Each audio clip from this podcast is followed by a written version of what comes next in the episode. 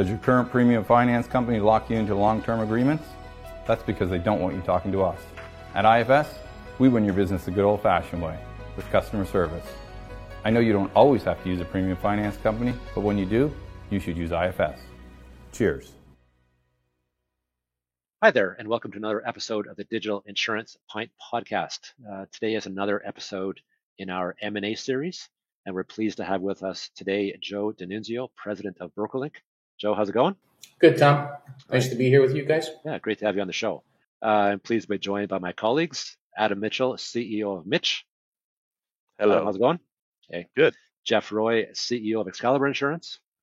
Good evening. And Steve Earle, CEO of Cheap Insurance. Hello.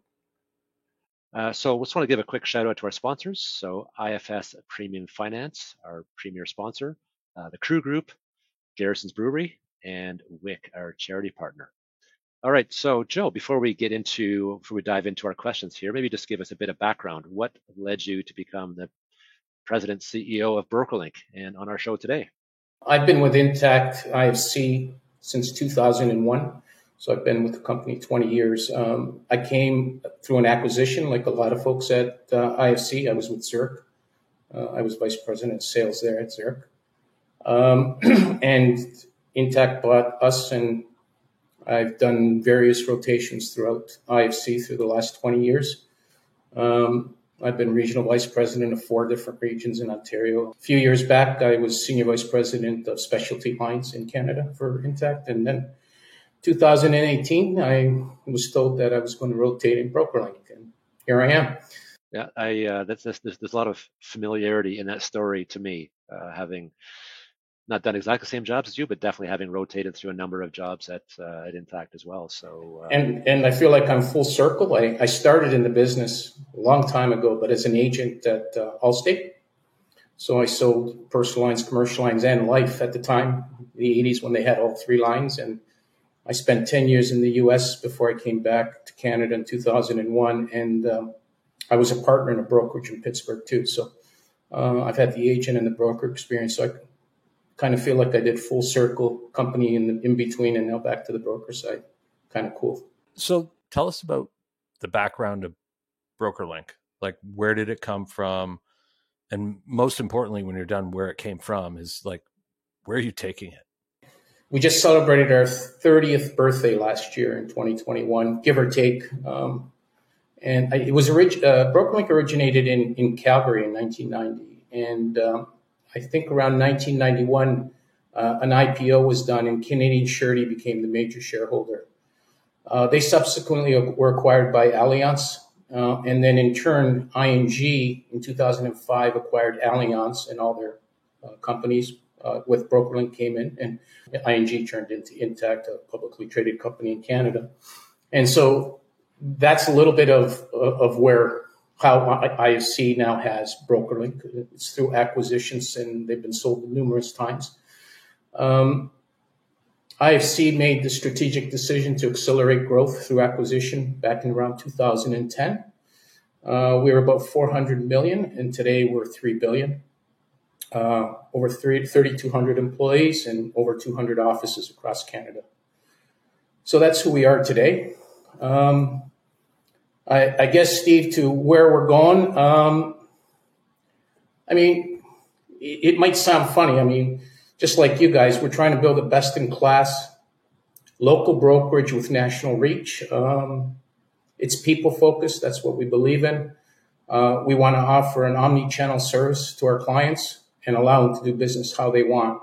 You know, when when we talk about what BrokerLink, where we want to get to, what we want to do, it's we don't want to just compete with other brokers, but probably like just like you guys, we you know our competitors are the direct writers in the broker business. We we want to make sure that we have all the advantages of the broker versus direct choice, things like you know everybody knows about, but we also want to match them with service and technology. And, and what I mean by that is our scale at BrokerLink allows us to be open on Saturdays, 9 to 4. We're open weekdays till 8 p.m we a customer can call their personal insurance advisor and have that one-on-one uh, interaction. But if they're not available, we, we don't have voicemail. They can go to a direct um, regional center and get instant um, uh, service from someone so that, again, we want to put ourselves in a position where we can really go head to head with the directs or what's to come in the future. We're not sure which distribution disruption is going to happen, but that's what that's what we're aiming for. You said BrokerLink is three billion. Yeah. Is that the biggest brokerage in Canada? We believe we are, but I, you know, we it could change be. hands depending on acquisitions. Yeah, yeah, yeah. yeah. yeah but I think it would be up there. Okay. Very good. Thank you. I'll flip it over here. Joe, why should a broker sell to you? What is your broker uh, link about elevator pitch aside from money, maybe meeting Mitch Marner, or what other values do you bring to the table? we can arrange that if that closes a deal, by the way. Um, um, I, I'd say that there's a couple of bullet points that um, that I would say. First is our reputation. Um, we've closed 100% of our deals that we've gone to an LOI. Um, and that's important. In our 30 year history, we've done over 150 acquisitions, give or take. And we've got a real good track record of integrity. We do what we say and we close. Not all of those others, can say that. So that's first. Um, we're not a cookie cutter template. I know there are uh, folks out there that think you have to do it a certain way with BrokerLink, and that's just not true. Each deal is customized to suit the needs of the vendor and we can do custom deals in unlimited ways. Uh, we've come a far, uh, far, quite a f- far from when maybe Tom, you know, we had more of a cookie cutter, was personalized and things like that. Uh, when you were there, it's um, it's it's there's no longer customized, uh, and so we're proud of that. Um, we're 100% Canadian. We're invested in the long term for Canada. You can ask any former older former owner sold to BL um, they, they can vouch for us. Um, we're in it for the long run. We're also community based. That's important to a lot of brokers that sell. We don't close their offices. We become part of the town uh, that we're in. We're over 200 locations. We give back to the communities. We, we have a strong uh, social generosity, uh, one of our values. Um, and we encourage our employees to donate their time and, and resources to local causes. From a vendor standpoint, I have uh, someone we bought a year ago, our example, Archway. Michael Stack is a VP on my leadership team meeting. He's VP of acquisitions. So we have a vendor that's uh, we have vendor that's a VP. We have vendors that are directors. A lot of them stay on as account executives or commercial lines producers because they want to keep their customers. So we have an array of positions for vendors. Um, we're a best employer. When you look at Concentric, our engagement score is strong. We don't touch compensation. That's a big one. We honor existing producer agreements and arrangements with selling brokerages so that the employees have peace of mind. They get the better of. So, for example, we buy broker A and they have three weeks vacation with that broker. We keep their tenure. But if ours is four weeks versus their three, they get the better of. If ours is worse, they get the they keep their three weeks. Um, and then for clients, choice. Um, We've got over 70 personal lines markets and over 100 commercial lines markets. Um, and so um, we think we have a win win uh, proposition for vendor, employees, and customers. Um, we, we measure NPS, Net Promoter Score, and our NPS with our customers is in the high 60s, which I would think is best practice. Wow, that's that's really impressive. There's a ton of stuff I didn't realize to that backstory and or the size. So as far as the target size, I think you're calling them vendors. We normally call brokers, but what's your target um, size? Or I think I would guess geography is pretty national as far as you're sticking to Canada, but you're anywhere across Canada. I would say size wise, our, our smallest is a million dollar book that we just tucked in. our largest has been 165 million to date. Um, so I, I, you know, we all spectrums. Um, some are personal lines, some are commercial lines. Um, the geography, we're open to all of Canada, but right now we operate Ontario, Alberta, and Atlantica. Uh, there's a lot of opportunity still in, in those three sections of the country that that's where we concentrate. Um, I, you know, it comes down to a good fit at the end of the day. Um, a lot of brokers know that BrokerLink is, is an acquirer, so they do call us to see what we're about. And Um, if we if our ma- we look at to see if our values match, and what I mean by that, we have certain values, customer driven. We want to be community oriented, integrity, inclusiveness, and if our values match, we get into a good discussion. Um, I would say that if if someone were selling and wanted to look at BrokerLink, that they should call because um, uh, we fit quite a wide variety of brokerages, uh, both big and small, and anything in between. Okay, so this is the digital insurance pint. So let's talk digital for a second. So presume you have got a couple of brokers who look quite similar, but one of them has a strong digital strategy or digital presence out the front end or in inside the shop. Does that is, is that more attractive to you? Is, is there a, is there a valuation boost that that that, that more digital broker uh, would get as a result?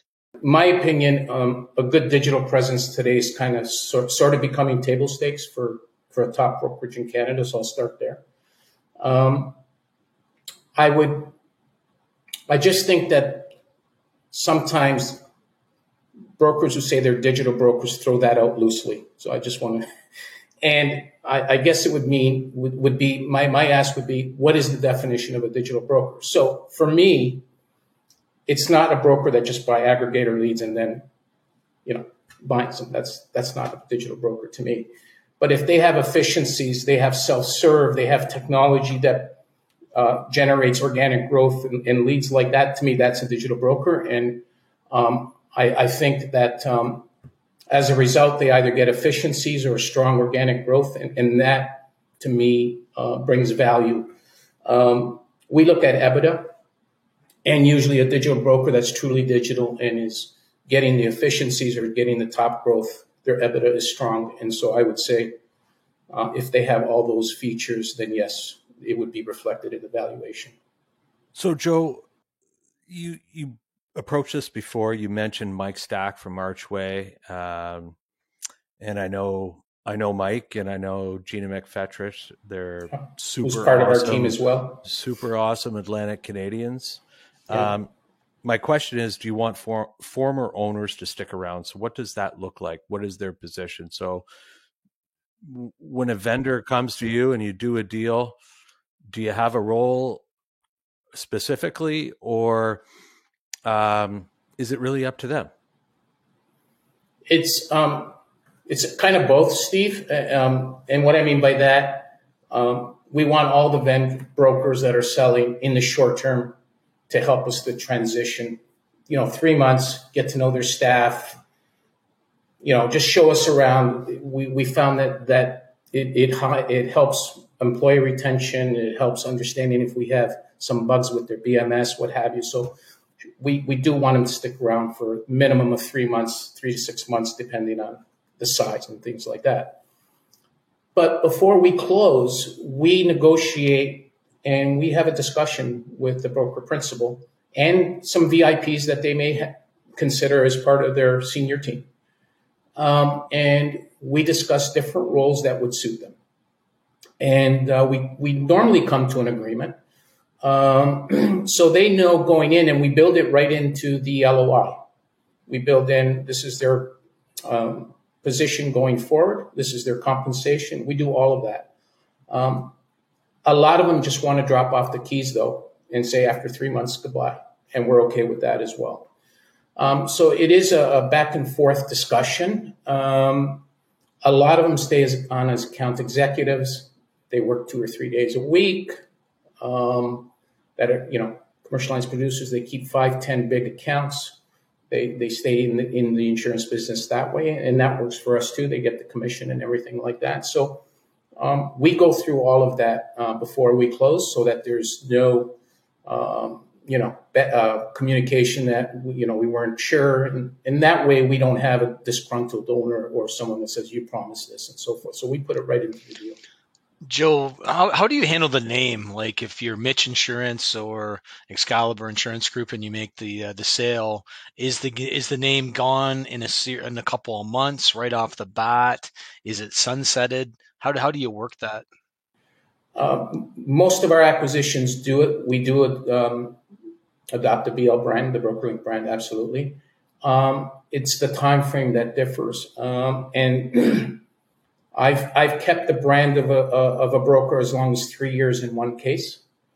Um, I, and in other cases, six months. We we we changed it when we did the integration of the broker management system because we don't want customers being confused until we are able to answer their calls. I, I think it depends obviously on the owner's wishes, but more importantly, is that brand resonate with that town? And you know, we bought a broker here in Ontario a few years back was a fourth generation broker. We kept it for a year and a half, two years.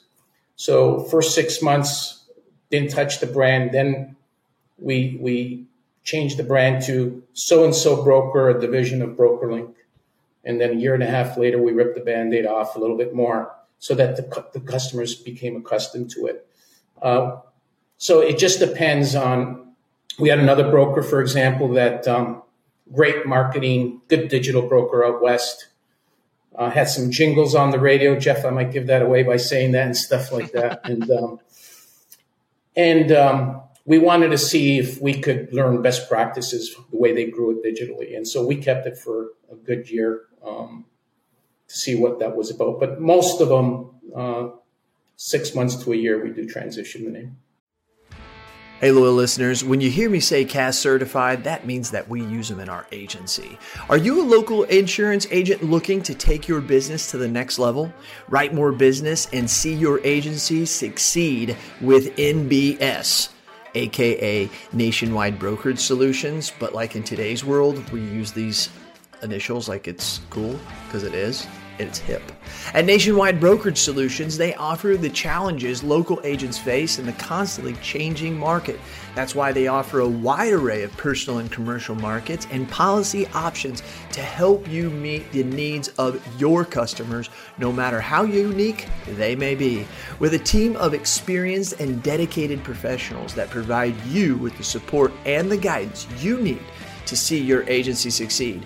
Nationwide Brokerage Solutions is here to support you every step of the way. Don't you survive in the competitive insurance industry? Thrive with Nationwide Brokerage Solutions today. Get started today and learn more at nbsbrokerage.com. That's where you learn more. nbsbrokerage.com. CAS certified. What's in it for the acquired employees? You you touched on that a bit, um, but maybe you can unpack it. Yeah. Um, one of the things we're most proud of, and we talk to, to brokers about, is our retention three years after an acquisition with employees is 90%. And so that's, uh, we, we we, take a lot of pride in that number.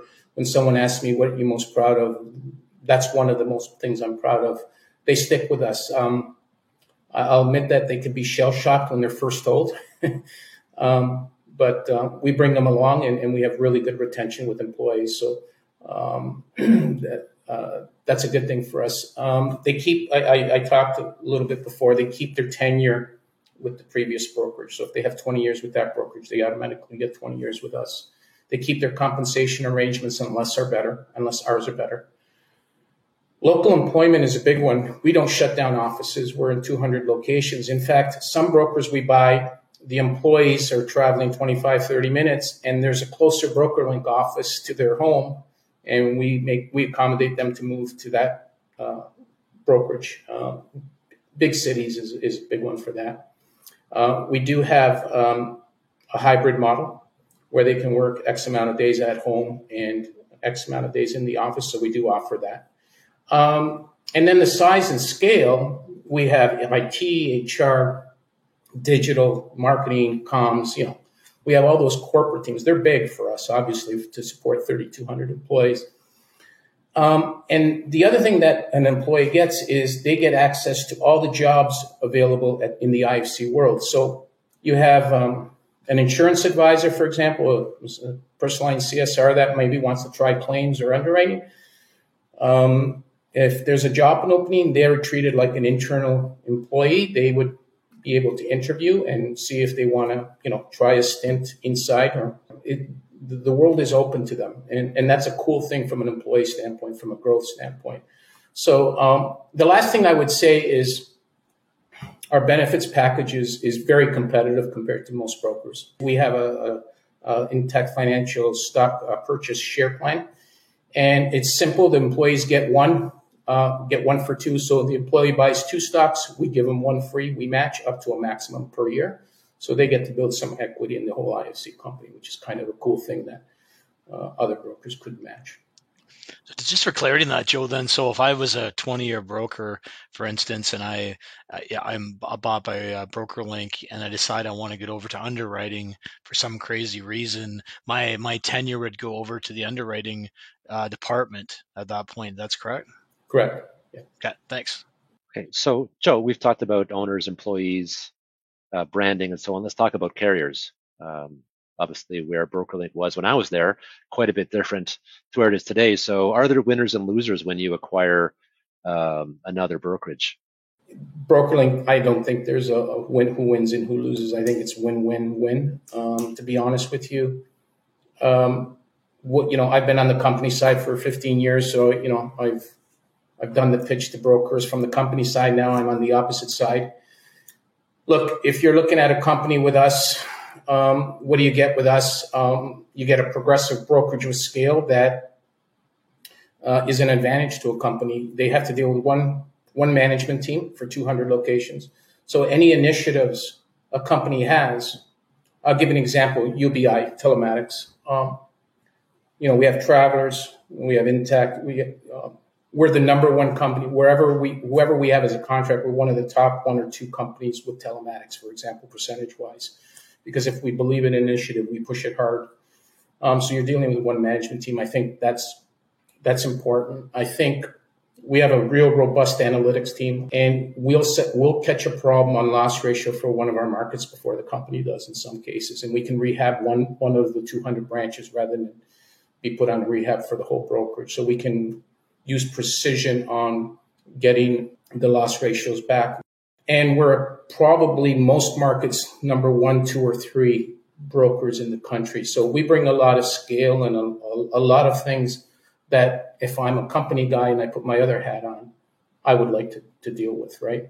We we don't. Uh, I want to dispel the myth that BrokerLink gives everything to Intact because Tom, you you know you have to manage that.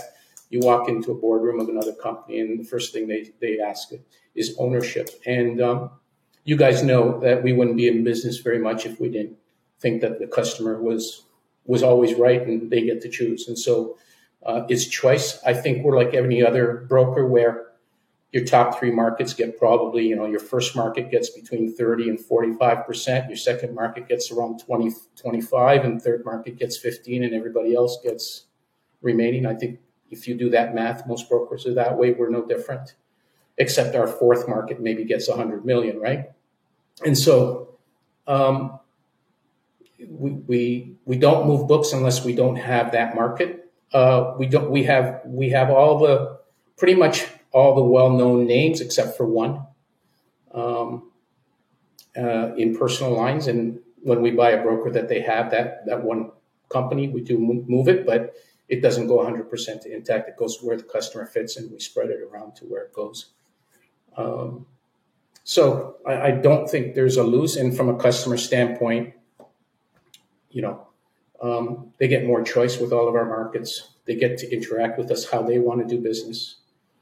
Um, the the other thing I would say from commercial lines, you know, we're known as a personal lines market for for whatever reason. We have 800 million in commercial lines. Um, that makes us a top five commercial broker in Canada and uh, we have our own MGA and we have our own Lloyd's cover holder. So um, we can bring a lot of choice to the table. So let's talk turkey. Turkey is how much are you willing to pay, and how do you come to that conclusion of what what what a brokerage is worth? Um, we're hearing multiples of EBITDA, um, multiples of commission, um, top line, like, and and then when you come up with what you're seeing right now or how you how you go about that where do you see these multiples going whether it be ebitda or uh, multiples of commission? Yeah. You know for us ultimately all valuations are derived by the ebitda of the brokerage. So i, I would say that's first. We have a model um, that we run the numbers through. Um, and i would say the most important aspect of that model is the EBITDA. And, and I would say it's the normalized EBITDA, not just the, the, the, the EBITDA itself, but we normalize it. Um, growth is uh, another important factor, organic growth. We plug into the, to, to the model. And um, we look at things like um, operational efficiency, cost controls, profitability, sustainability, things like that. Um, then we look at synergies. So, for example, one of our one of one competitive thing for us versus another broker, if we're going after a, a, a common uh, seller, would be we're in 200 locations. So, if that brokerage we're we're looking at it has an office in our town, now we can start getting some really good synergies. We don't need another location in that town. Uh, we can fold that in. That saves an expense. Where is it going? Look, I think valuations have increased over the last couple of years. No, absolutely no doubt. Um, why? Probably supply demand, you know, diminishing. Very profitable business. Um, and look, private equity from the U.S. has come into Canada, and they've driven the price up. Um, no question about it. Uh, where the value, we, we also, we can give a broker a valuation based on a multiple of commissions or times EBITDA. They match. We can reverse engineer that, and our model allows us to do that. Where is it going? I think it's difficult to, to, to look at the trajectory of valuations. I think anecdotally, I'm just speaking, market forces right now with the economic conditions. You got inflation, increased interest rates, access to capital. Could that wane? Like, I'm just not sure. I, and I and I stopped predicting guys.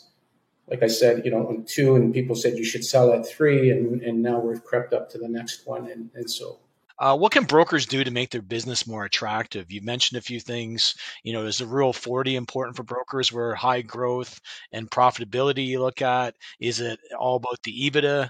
Uh, is it about how many organic leads they're driving? What what do brokers need to do to make sure they max out when they go and talk to you to sell? We've had discussions with brokers where we've come up with a multiple that's not like they'll you know they'll look at you like that's not I, I need I was expecting way more and we've said to them look if you do this, this, and this, let's talk again in a year, year and a half to try to get them their house in order. So we've we've had those discussions, and we we do that. Um, so so first and above all, as I mentioned, it's really strong EBITDA. Where I see sometimes where they can improve is um, remuneration. You know, a, a, a good remuneration expense ratio is in the low 50s, 50 to 55, in my opinion, when I look at some of the ones I've looked at. You've got some brokers with uh, uh, expense of 65, 70. Wow, that's that's high, right? And um, and it works for them. So you know, good for them, right? Um, especially commercial lines shop with producers. You know, EBITDA is not as good with commercial lines, obviously, because of what you're paying uh, commercial lines producers. But it's hard to come up with a strong multiple uh, when your remuneration is 65, 70 percent.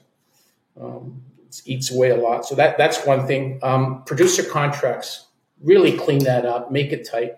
You're selling 100% of your brokerage, but you've got five bro- broker producers where the contract is very, I would say, gray. They could take their book. They, you don't own it. They think they own it. That that stuff gets messy, guys. I think you know that. And if you can tighten that up before you sell, you know, make the language is clear. Who owns what? What? It's just easier when your, your, your time to sell. I think those two things I see a lot of. Other things, yeah, growth helps, but if a, if a broker is unprofitable with all their markets and we have to rehab it, then maybe in the model we put 80% retention instead of 92 or 93. So you don't want to grow just for the sake of grow, growing your top line and, and not being profitable. Um, you know, right now, guys, talent is premium, right? I, everybody's hurting to hire enough people. So we have to start factoring is it good talent? Has is the employee base been there for years? We're buying also the talent and the employees, not just the book of business.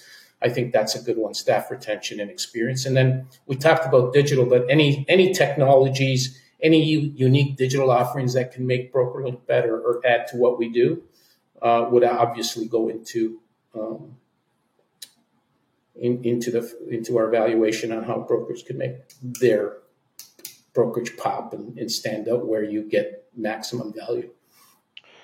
So, do you see a big difference between the valuations for commercial brokers and personal lines? You commented on EBITDA not being as good on commercial shops. From an enterprise value, a good broker is a good broker, regardless of mix. So I, I don't distinguish between we've we've bought really good commercial brokers and we bought really good personal lines. What we see in general, though, due, due to a reliance on producers in some commercial shops, not all, um, they generally have lower EBITDAs because they pay those guys really good. And um, the highest valuations tend to go to CS, personal line CS shops, the sticky stuff. You guys know. 95 personal lines, it's sticky. CSRs have the relationships. It's a tuck in. You know, you, you, tend to have the maximum fishes in that, but um, I, we don't penalize in our valuation commercial lines versus personal lines. We just look again at the fundamentals, the KPIs, the EBITDAs, and, and things like that. And, and if everything's good, we, we've paid top dollar for some commercial lines because um, they, their contracts were in order. We knew what we were buying. It wasn't going to go anywhere, things like that. I've seen clauses for a year retention on the commercial line stuff because of COVID, but normally there is no retention clause in, in, in most deals. Okay. So, Joe, let's say um, you're talking to a prospective vendor and um, you know there's a right of first refusal, a ROFR, uh, that that party has on their business. Does that make you back off? Does that A and B, does that actually diminish the value of the brokerage in, in your eyes? So um, no, it doesn't make us back off at all.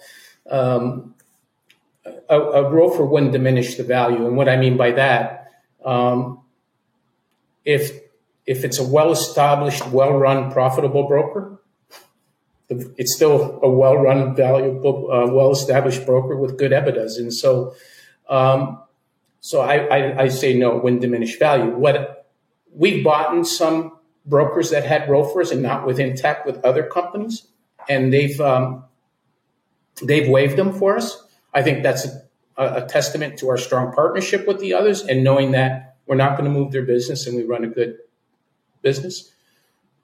Um, the, the other thing I would say is not all ROFRs are alike and they got to be reviewed um, because some ROFRs say you can match, other ROFRs say you just got to keep the book there. So not all ROFRs are created equally, I would say. Um, but um, and then the last thing I would say is right of first refusals are only relevant if the uh, vendor has a genuine offer, right? So Joe, um, what's the end game here? Is it to buy, keep buying and buying and buying and buying until there's nothing left to buy, and then start buying the big guys?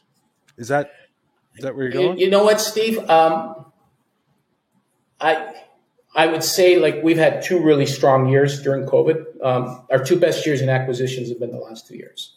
So we'll do close to I don't know 50 the last two years between this year and last year. We've declined about 20 um, so we just don't acquire for the sake of acquiring. They got to fit what we were doing. Um, and, and, we talked about some of the things that make, you know, values and things that fit for us. Um, I, I, there is no end in sight for me. Um, we, we grow both organically and by acquisition. That's our strategy. We're open to buying any size of brokerage. Um, we've been around for 30 years. What makes us different than maybe some private equity is we're going to be around another 30 years. We're not going anywhere. Um, not sure everybody can say that. We will be. Um, and and what's coming up? We've got over a half million customers. That keeps us busy day to day. And um, our, our goal is to be, like I started the, the conversation, is that progressive broker, that um, good employer, great customer service, um, and gives uh, options to brokers that uh, are thinking of succession planning. We're we're one of you know five ten out there probably. If you look at who's doing all the uh, acquisitions, we think we have a real good value proposition. We're not the same as everybody else, but um, we're comfortable with that. Any sort of last words you want to bring out to our viewers? Yeah. Uh, you know, BrokerLink isn't for everybody, guys. Um, I'm the first to admit it. We we, we've not found a fit for everybody, but we're a very good option for a broker who wants to take care of their staff, wants to get a fair price, and knows that we're going to close at the end of the day. Um, and um, we're a viable option, and I think that's great for the broker channel that they have options on different models. And so um, we're here and uh, we're open for business. And um, you know, if anybody's interested in, in what I've had to say, uh, give us a shout and see what can, we can we can make happen. And I appreciate you guys giving me the time to sort of tell our story.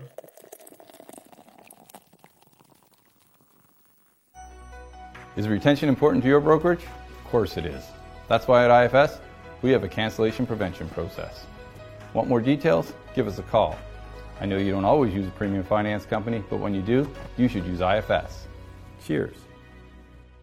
Hello, loyal listeners. Hey, are you a local agent struggling to find markets for your client? Maybe you, maybe not. Look no further than Nation Brokerage Solutions. With over 200 carriers, their comprehensive options give you what you need for your customers' ever changing needs.